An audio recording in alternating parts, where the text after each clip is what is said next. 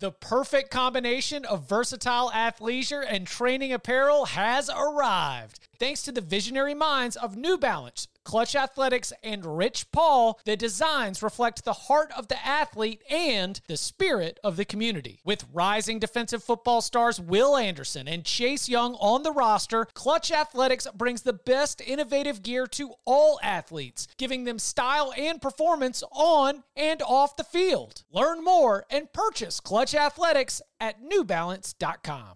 To the house, touchdown! This is unbelievable. Welcome to the Cover 3 Podcast with your hosts, Chip Patterson and Barton Simmons. It's your call for the best college football coverage. From National Signing Day to the National Championship and everything in between, CBS Sports presents the Cover 3 Podcast. And welcome back to the Cover 3 Podcast here on CBS Sports. That's Barton Simmons. That's Danny Kanell. I'm Chip Patterson. It's Tuesday night. We've got another fresh set of rankings. I would say our outrage levels are medium, maybe to medium low. We do have a lot of other things to break down here, as we've got the press conference and the continued sort of fallout and the digesting of the shocker news of Chris Peterson, Florida State. The end of the month came and went. Of course, we've got to figure out where the Seminoles might be going. Danny, as we've hit this point, championship week, conference championships are coming up. Do you feel like you see a clean end to this playoff race, or are you prognosticating or even rooting for some kind of chaos? I am torn, Chip, because for the player standpoint, I want it to be clean, right? Because I hate the fact that you get teams left out and there's players that laid it all on the line and that they, thought they were playing for a Pac-12 or a Big 12 championship, and all of a sudden – they think they're going to be in the playoff, and then they're watching the show on Sunday, and all of a sudden their team doesn't get called. I hate that from that standpoint. From our standpoint, from our business and what we're all in this for, bring on the chaos. I guess that's what's supposed to make this sport great, right? And the playoffs is supposed to be good because it creates controversy, which, again, is really backwards. But I think it'll be... I think Ohio State will beat Wisconsin. I feel pretty confident about that. Same with Clemson over Virginia. The LSU-Georgia game I do think is interesting. When the line opened up at around 4.5, moved right up to 6.5, 7 points where it is now, a touchdown.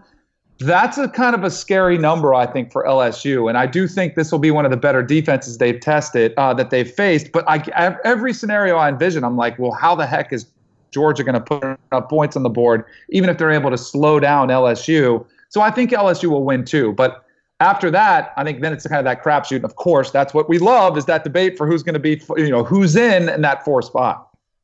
So let's assume that the chalk wins out and, the status quo stays. It's Ohio State 1, it's LSU 2, Clemson 3. For that fourth spot, and Georgia loses it. So for that fourth spot, how do you think it should play out in terms of the scenarios of the Pac-12 and the Big 12 championship game? And B, if it's different, how do you think the playoff committee will view those scenarios? Because, I guess there's all kinds of different, sure, if Utah blows out Oregon and if the Big 12 championship game is close, then Utah's certainly in. But in just sort of a reasonable scenario where there's a decision at hand, what is your expectation for the outcome? So I think all along, the Pac-12, and started really last week, I thought the Pac-12 was in trouble. Once Oregon lost, and they kind of lost that linchpin, that last championship game that was going to be a top 10 opponent, I said, uh-oh, this could be trouble. Now, I do think Utah, the fact that they stayed ahead of Oklahoma, I think was a big deal tonight, because I do think – that makes it harder for the committee to leapfrog them, even though they've done it before. But here's the thing, and this is where I'm in a conundrum personally. I think Utah is a better team. I think they're more complete. But I am always going to try to leave the eye test, who do you think is better, and go with the more deserving team. And then you would look at the resume, and it's got to be Oklahoma. They have more wins over better teams, which is the simplest form of, all right, well, what, how do you define a resume? Although Utah does make a pretty significant case that they've been pretty dominant, especially on the defensive side of the ball. But and Barton, I think you hit on something there. I do think it's going to matter how those games play out and who is most impressive. You know, and then if they're both equal, like let's say Utah wins by a field goal and let's say Oklahoma wins by a field goal, then I honestly have no clue what the committee would do. I really don't. And I think it would be a really, really tough decision. Well, is it worth, because whenever we have this conversation, and even on the broadcast tonight, like I think, you know, Reese Davis asked Kirk Herbstreit about the Big 12 championship game and whether they would have a case against Oregon or against Utah. And he immediately just started talking about Oklahoma. It's right. Like the conversation is consistently and constantly about Oklahoma out of the Big 12. Do you think that because Oregon Baylor could certainly win this game. Do you think that if Baylor were to beat Oklahoma and then they have beaten everyone on their schedule, does that make Baylor, based on that, a more compelling candidate than Utah?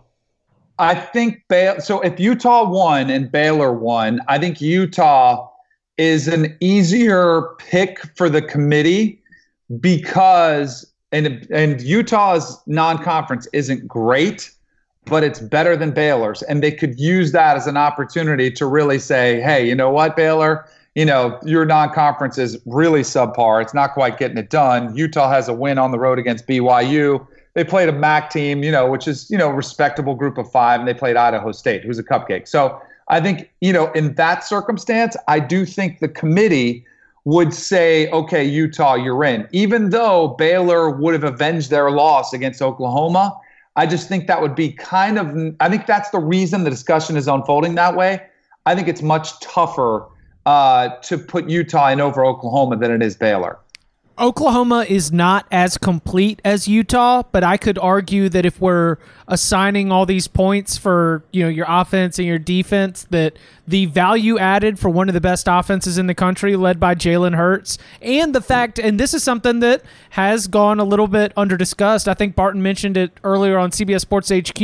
Oklahoma's defense, like, yes, it is not in the top five nationally like an Ohio State or like a Georgia, but it's at the top of the Big 12. So in the kind of games that break out in the Big 12 conference, Oklahoma has gone from being near the bottom of the conference and to all of a sudden being near the top of the conference. And that should, I think, be factored in as we start to look at the Sooners. And it's going to be really, really tough when you know what a Lincoln Riley coach team can accomplish for human beings that have watched it time and time again to look at this Oklahoma team. And even if it doesn't have the as complete and as well-rounded a profile, I think the quality wins and just some easy muscle memory are going to make it easy for Oklahoma to step in front of Utah, even if it's not a blowout, super impressive style points win for the Sooners. Hey, guys, right.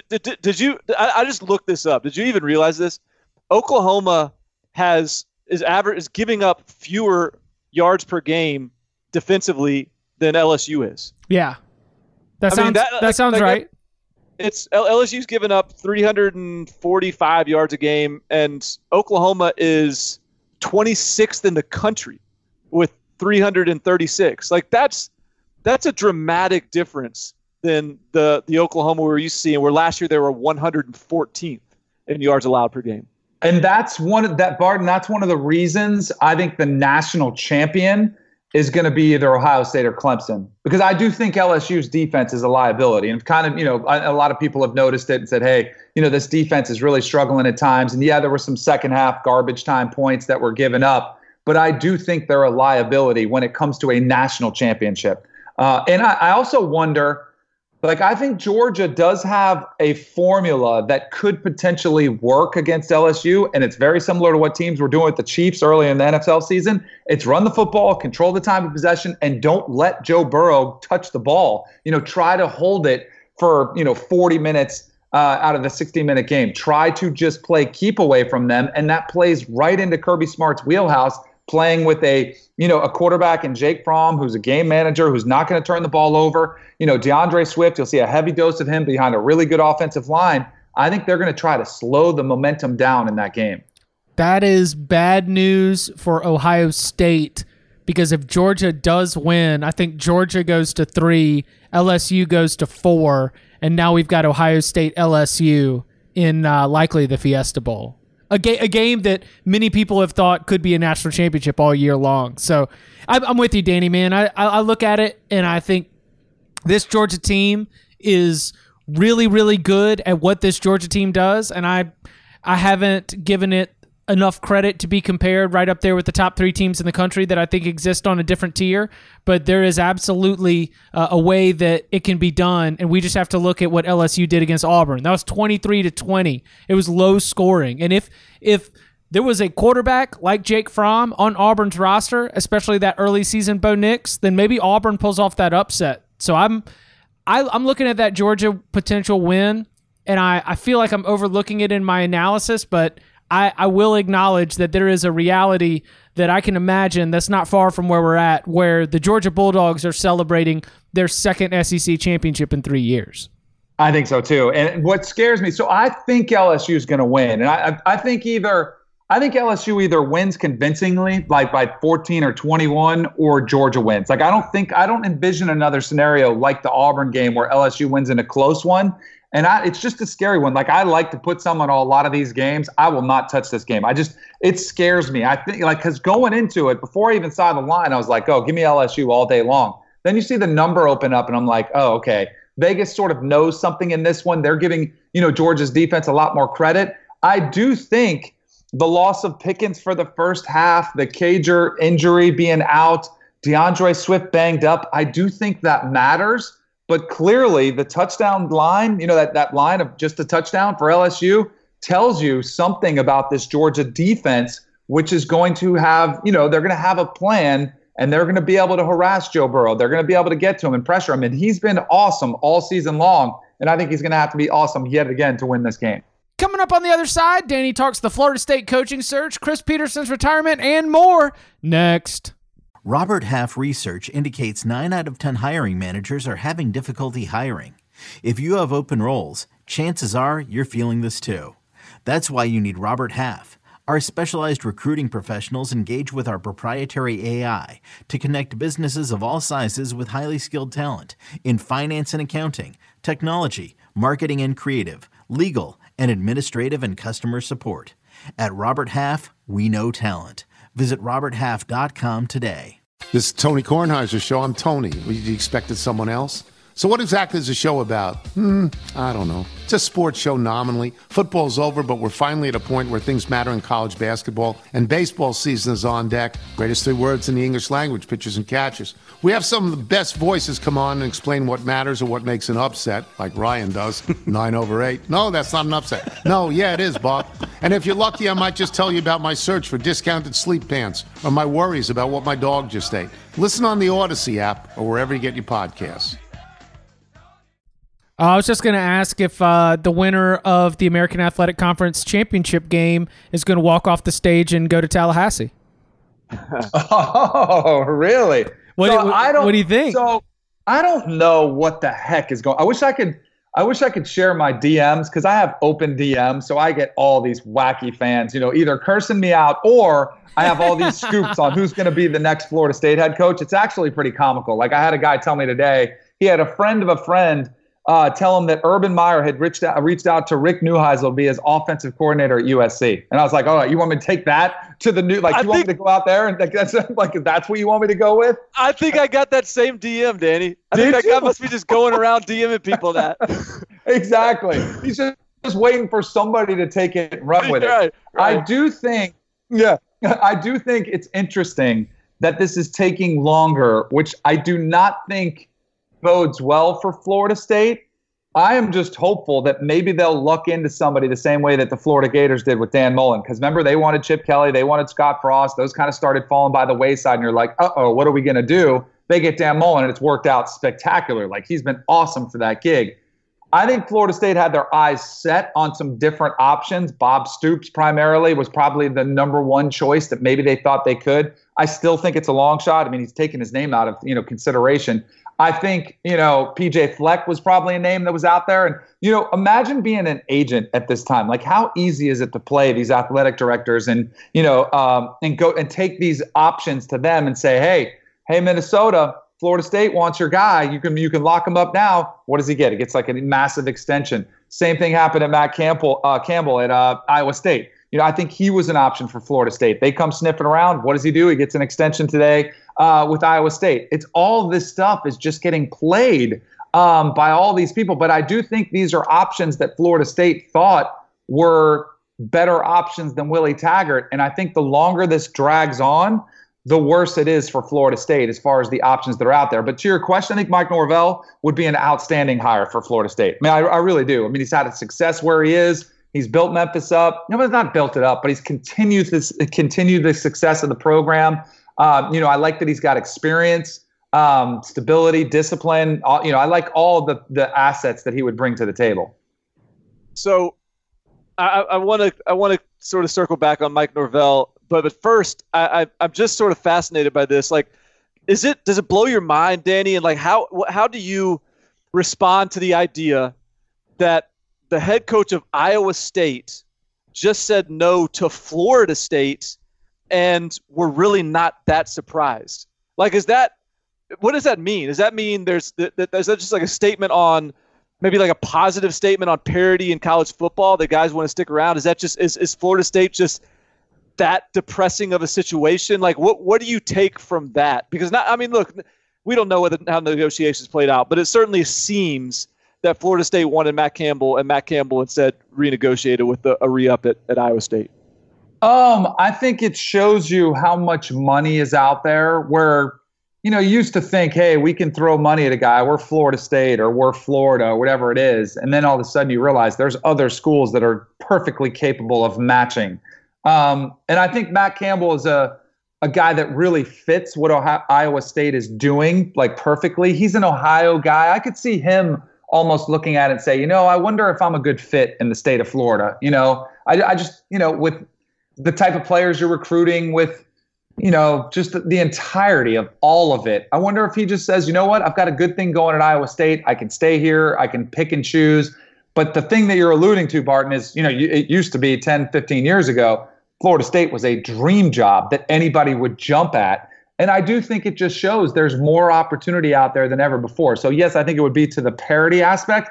I also don't think it helps Florida State that they parted ways with Willie Taggart after 19 games. I mean, if I'm a coach, I'm looking at the way that unfolded and saying, are you kidding me? If I don't – and I get it. If you're a competitor, you say, well, I'm not going to have a 5-7 and a – a 500 season. I'm not going to have that. But at the same time, you see some of the dysfunction that's taken place, and Jimbo Fisher leaving there, wondering why Jimbo left there. I'm sure a lot of these questions come into coaches' minds when they're thinking about going to Tallahassee. And I think they're valid questions that people are starting to ask.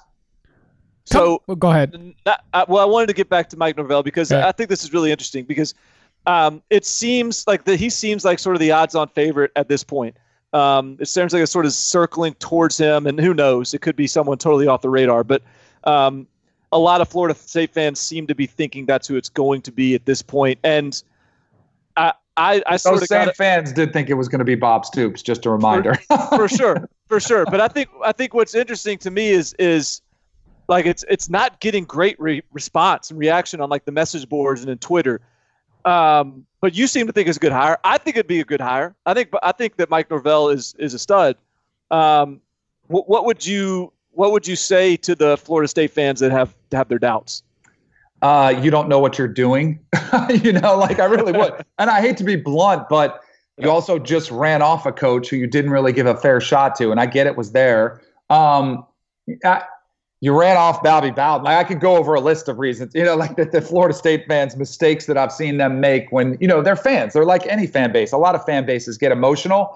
I have a feeling that Florida State and any program that's had a run of success like Florida State did, where, winning national championships, to the 14-year run where they're never outside the top five, you view yourself as a destination spot, like we were just mentioning.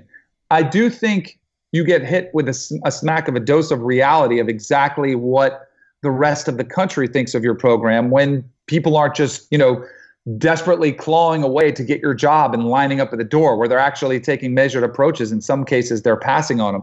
And there's a little bit of an attitude of, well, we need a name. And it's, you know, see that happen at USC, you know, when they're looking for head coach. Anytime Southern Cal's looking for a coach, they have to make a splash.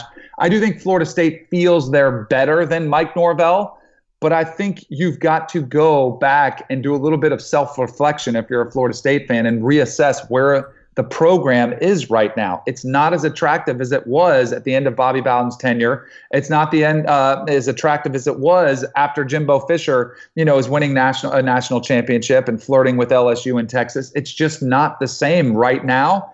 And I would say the best reaction fans could give from Florida State is trust the process, trust the coaching firm, trust the move, and then support it for once and give it support for 2 or 3 years or 4 years or however long it takes to get a coach, to get his recruiting class, his philosophy, his systems in place before you go out there and decide to bash it. Because to not give your support or to all of a sudden be to become this very fickle fan base that is going to turn on coaches really quickly, that's how a national championship program becomes Tennessee. Tennessee was competing for national championships, and then you just churn through some coaches, and the fan base is not trusting the process, is not supporting it.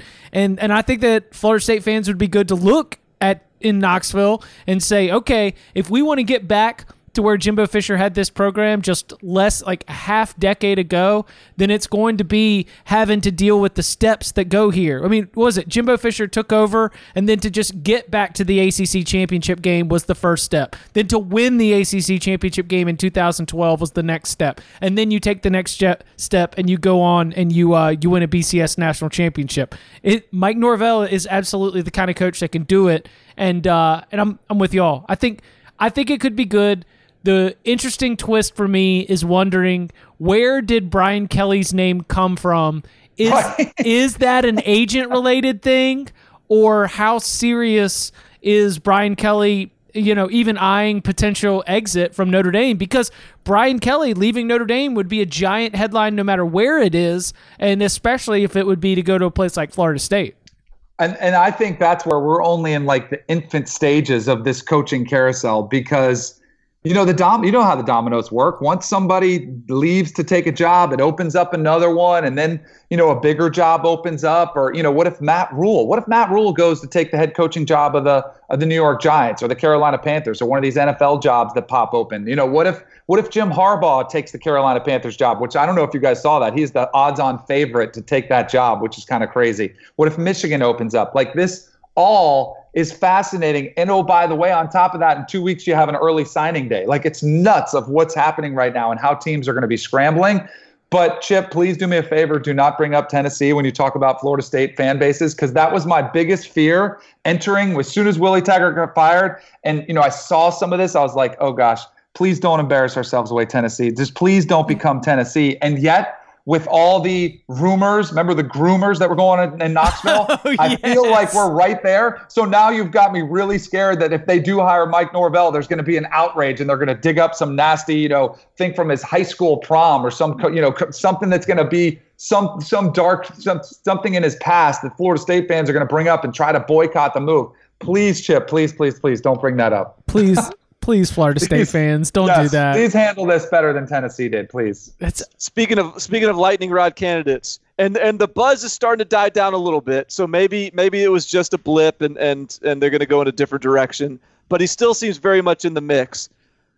Lane Kiffin, Arkansas, are you a believer that Lane Kiffin would be a hit in the SEC in Fayetteville?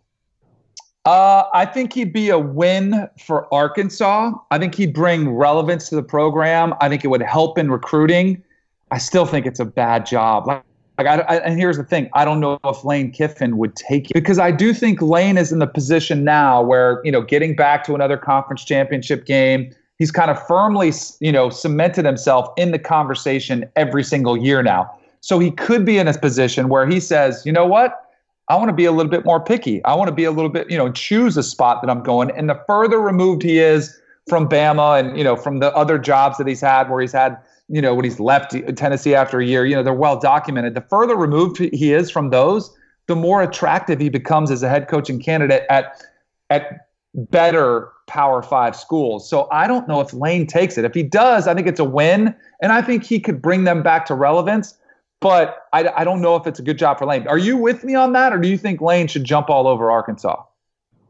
I don't know. I mean, I think Lane is such a – there's going to be so many ADs that are scared of Lane, I feel like, just with his – the guy's on Twitter all day long. So I don't know if he – how many ADs he's the fit for. And, in fact, I was very skeptical on Lane as sort of – I feel like, kind of everywhere he's been has sort of been a kind of a disaster. But even as you're just talking just now, the more I think about it, the more I think, he's been at these big programs. He can recruit. Does he recruit the right guys all the time? No, we know he can coach offense. I feel like a middle tier SEC school is sort of like the sweet spot maybe for him, to generate some energy, create some offense. I don't know if he needs the magnifying glass of somewhere like Knoxville, which obviously he's not going back. But don't you think Arkansas is the worst of the SEC options that are open right now, like with Missouri, Ole Miss, and Arkansas? Don't you think it's the least appealing option? Yeah, probably. Well, I think if I'm a coach, easiest to win and best job aren't always synonymous to me. Right. I would be a little bit. I know that Missouri, it's a better opportunity to win, but I know you can rally that fan base and that program around you at Arkansas. Those people are hungry. Right. They've got resources too. Arkansas's got pretty good facilities. Arkansas's got pretty good resources, pretty good booster and fan support. But I don't know if I want to live in Fayetteville. All right. That's I would rather be near St. Louis. And Columbia is kind of cool. Although I have a niece who played tennis at Columbia, and I remember talking to my sister, and they were saying what a nightmare it was to travel to. It's not the easiest place to get in and out of as far as direct flights. Although if you get a private jet, you get that. It's not that much of an issue. You guys realize what I should do. I live in Boca Raton, so I am literally 5 minutes from FAU. I'm about 3 minutes from the executive private airport where all these – I need to, just set up a little tent there by the airport and just with a big, zoom lens camera – and I could break so much news. It'd be like those reporters that sat out Brett Favre's, house when he was in retirement, debating on whether to come back. I think I should do it. I think I could be onto something. That'd be a good use of your time, your talents. Just sitting out there. Just sit there with a camera. I'll just bring Skype out there. I can do all my TV hits out there. There you go. There, live on the scene. No, the thing is, you've got a massive Twitter following, but a lot of people are picking up Twitter followers right now that are allegedly working the ramp at private airports across the country. Yes, they are. Absolutely. A guy I know just saw Lane Kiffin and someone who looked like Hunter Yurichek getting off the plane here in Fayetteville. That was an actual Twitter report. Oh my goodness. What would you, real quick before we get you out of here, what'd you make of Chris Peterson stepping down at Washington? Is this something that you were taking as something that is unique to Chris Peterson? He's going to be a Hall of Fame coach. Who knows? He might decide that he wants to come back to coaching after taking some time away. He sounds earnest to me when I was listening to the press conference in terms of him just needing to get out of the grind, just change his routine a little bit. The work that he's done so far at Boise State and at Washington is a successful career as it is. Does it surprise you to see someone who seemingly has all this stuff going in the right direction stepping away from the game? No, it doesn't, because, having covered him, having met him, talked to him in person, I think he's actually like a normal human being. He's not just a football coach. I think there's a lot. Yeah. There are a lot of coaches in this business who have nothing else to do except coach football. And that can be great. That can be great. That's awesome. And that's what their desire is, and they're workaholics, and they put their families on the back burner and they just go all in and they work, 17, 18-hour days and they sleep at the office, and that's great. Other guys, I think, take it a little less seriously. And I think they have a better perspective of things on life. And it is taxing. It is tough. Even if you're somebody who doesn't work all those hours, you still put in a ton of work and a ton of effort, and you build relationships, and you do sacrifice things that are outside of, football, like your family. And I do think that's something that Chris Peterson had a pretty good beat on. And I think some coaches were probably jealous of him because they looked at him and said, man, this guy has a lot of success and he has a pretty good balance. So I think I'll take him at his word. He was kind of burned out. It's not fun when you're losing. And I think he's somebody who truly enjoyed what he was doing and he was good at it. So that's why he did it. And the minute you start kind of, it's not as enjoyable because you're starting to get peppered in the media and your team's not winning as many games. And also, I think it'll be interesting because he's a coach who's 55 and it's not that old. It's still young. And yet the older you get, the further away you are from athletes that didn't complain about pay, that didn't complain about, hey, why, coach? Why do we have to practice so much? That didn't ask the why. They just, it's a harder job to coach today in 2019 than it was even in 2009, just 10 years ago. When you were think about it. He was at Boise State. Everybody's there because they just want to play football, right? Now he's got guys that want to go to the NFL and they want to be stars and they want to do this and they want to build brands and be on Instagram. And if you don't play them, they're going to transfer. Like, I think Chris Peterson's probably like, you know what? This isn't worth it right now for the hassle. I'm just going to step aside, made a boatload of money. I'm going to, still stick around the program and, be a part of the program, but be a part of something without all of the hassle and the headache. And I think that's probably what it boils down to. The guy quoted Confucius in his press conference. He ain't your average football coach. No. Just a different dude.